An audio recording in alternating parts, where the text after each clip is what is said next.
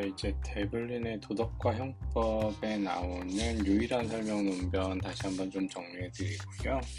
그 다음에 이 논변에 대한 하트의 반론을 소개를 다시 한번 할 건데요.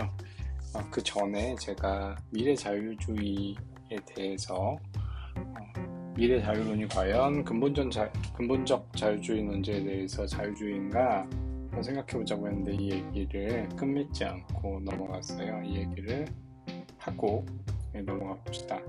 자, 아까 그 가우스의 근본적 논제에 따르면 자유주의란 기본적으로 자유의 우선성을 주장하는 쪽에는 입증 책임이 없고 당연하니까 전제고요. 오히려 자유를 오히려 제한하자는 쪽에서 자유에 반하는 규제와 금지를 주장하는 쪽에 입증 부담이 있는 그래서 자유의 규제 어, 수준을 정하는 쪽에서 왜 이렇게 규제해야 되는지를 해야 되는 그런 주장이라면 그것은 전부 자유주의고 따라서 홉스도 완전히 그 주권자의 절대적인 힘을 어, 인정했던 홉스조차도 자유주의자라고 볼 수 있다. 왜? 논증이 자유를 규제하는 쪽에 있었으니까 그렇다면 밀은 어떻게 봐야 될까요? 뭐 이렇게 간단하게 이렇게 말하기는 쉽지 않을 것 같은데요. 우리가 본 공리주의적 논변만 가지고 따져봤을 때는 오히려 입증 부담이 자유를 중시하는 쪽에 있었다기보다는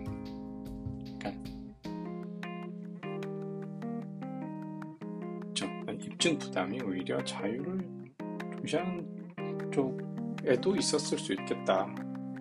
왜냐하면 지금 대전제가 자유가 우선적인 게 아니라 미래 경우에는 공리를 최대화하고자 하는 공리주의가 우선적으로 있었고 그런데 공리를 최대화하기 위해서는 도구적으로 자유를 최대화하는 게 좋겠더라 하는 식의 논증이 많이 묻어났거든요. 그렇다고 한다면 오히려 그 유명한 자유주의자로인 미디야말로 가우스 입장에서는 자유주의자가 아닌 걸로 될 수도 있겠다.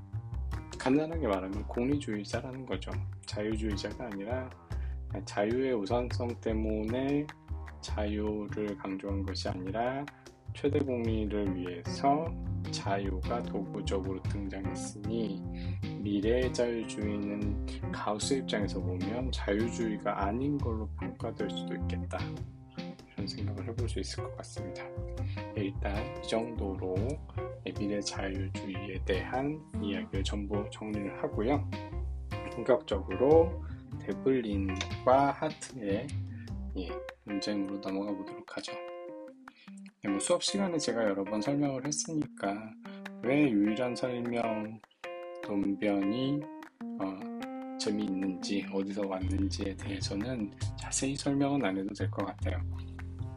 어, 어쨌든 데블린의 최종적인 주장은 뭐 영국 형법이던 형법이라는 한 사회에서 형법이라는 것은 결국 도덕 원칙의 기초 해서 한 사회의 도덕을 강제하는 것이어야 한다라는 최종 결론으로 나아가고 있는데요. 다만 우리가 봤던 281페이지까지까지의 중간 논변은 그래야 한다까지 가고 있진 않고 일단 영국 형법이 바로 피해자의 어, 뭐 이러이러한 동의와 관련해서 이러이러하기 때문에 결국 영국 형법이 지금 현재 도덕 원칙에 기초하고 있다는 건 분명하다. 까지만 증명했다라고 말씀을 드렸어요. 이 증명을 어떻게 했느냐를 가지고 제가 이제 주목하고자 했던 어, 주장과 반론들이 제기가 되는 거죠. 자, 왜 데블리는 영국 형법이 도덕 원칙에 기초하고 있다고 생각을 했, 했을까요? 어떻게 논증을 했을까요? 바로 유일한 설명 논변을 통해서 얘기를 했다라고 할 수 있습니다.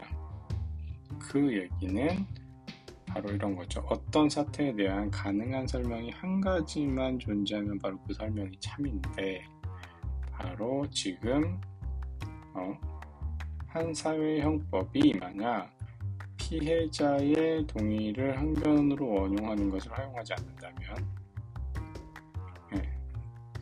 그리고, 아니, 안 된다면까지는 뒤에 아직 뒤에 얘기를 할 거고요. 허용하지 않는다는 것에 대한 유일한 설명이 만약에 그 사회 형법이 도덕 원칙에 기초하고 있다는 것 뿐이라면 한 사회 형법이 피해자의 동의를 항변으로 원용하는 것을 허용하지 않는다고 했을 때는 바로 그 형법은 도덕 원칙에 기초하고 있다고 볼 수밖에 없다. 바로 이것이 유일한 설명이다 라고 얘기를 했죠. 직관적으로 일단 그럴듯해 보이죠. 그리고 다시 이 결론을 토대로 영국 형법이 실제로 피해자의 동의를 한 번을 원용하는 것을 허용하고 있지 않다면 바로 영국 형법은 도덕 원칙에 기초하고 있다 까지 이제 결론을 내릴 수 있다는 거죠. 이게 이제 직관적인 것은 어, 피해자의 동의를 한번으로 원용하지 않는다는 얘기는 형법이라는 법률 체계는 민법과는 달리 각 개개인의 사사로운 어떤 관계를 해결하기 위해서 하는 게 아니라는 어떤 생각을 제시하잖아요. 그렇죠? 만약에 사사로운 관계, 피해자의 어떤 무엇인가를 복원하는 것이 최선이었다면 피해자의 의사를 최대한으로 존중해주는 제도를 두는 게 맞겠죠. 그런데 이를 일반적으로 원용하지 않는다는 건 형법은 사회와의 관계 속에서 가해자와 범죄자와 사회의 관계에 대한 문제고 각 개별 구성원이 사회와 관계를 맺을 게 뭐가 있겠느냐 조직의 유지 즉 공적 도덕의 문제일 뿐이다 라고 생각을 한 거죠 네, 그래서 바로 피해자의 동의를 항변으로 원용했다는 그 사실을 토대로 해서 어, 일단 영국 형법이 도덕에 기초하고 있다는 걸 증명을 합니다. 그런데 제가 계속 이제 강조하는 것은 바로 이 228, 281페이지까지 논의에서는 흉의 오류를 범하고 있지 않다.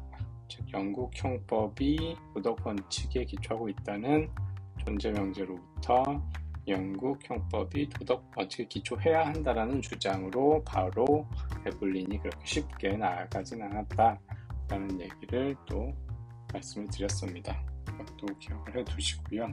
자주 나오는 예, 문제니까요. 오류와 관련해서는요. 자, 그렇다면 하트는 이 데블린의 주장에 대해서 어떻게 반론을 하고 있는가? 네, 바로 이 반론은 아주 간단하죠. 바로 그런 사태에 대한 가능한 설명이 한 가지만 존재하지 않는다. 따라서 다른 설명도 존재하기 때문에 어, 바로 한사회 형법이 도덕 원칙에 기초하고 있다고 단정할 수 없다라는 결론을 내립니다. 그렇죠? 그러려면 뭘 해야 될까요? 다른 설명을 제공해야 되겠죠. 바로 그 설명으로 제공하는 것이 아, 그러니까 피해자의 동의를 왜 항변으로 원용하지 않을까? 그게 꼭 사회 도덕 때문인가? 피해자를 완전히 배제하기 위해서 아니다. 오히려 피해자를 보호하기 위한 것으로도 충분히 설명, 해석이 가능하다. 그렇죠? 제가 예를 들었었죠. 강제추행죄의 피해자의 동의를 원용하지 않는 형법의 태도가 반드시 피해자와 무관해서가 아니라 성범죄가 오히려 피해자가 자꾸 동의를 해줌으로써 덜 보호받는 상황을 무력화시키기 위해서 더 보호해주기 위해서 후견주의적인 입장으로 충분히 설명을 할 수 있다는 거죠. 따라서 그 설명, 데블린의 설명은 유일한 설명이 아니고 마찬가지로 유일한 설명이 아니라면 영국 형법이 도덕 원칙에 기초하고 있다고도 반드시 볼 수만은 없다는 결론이 나오죠.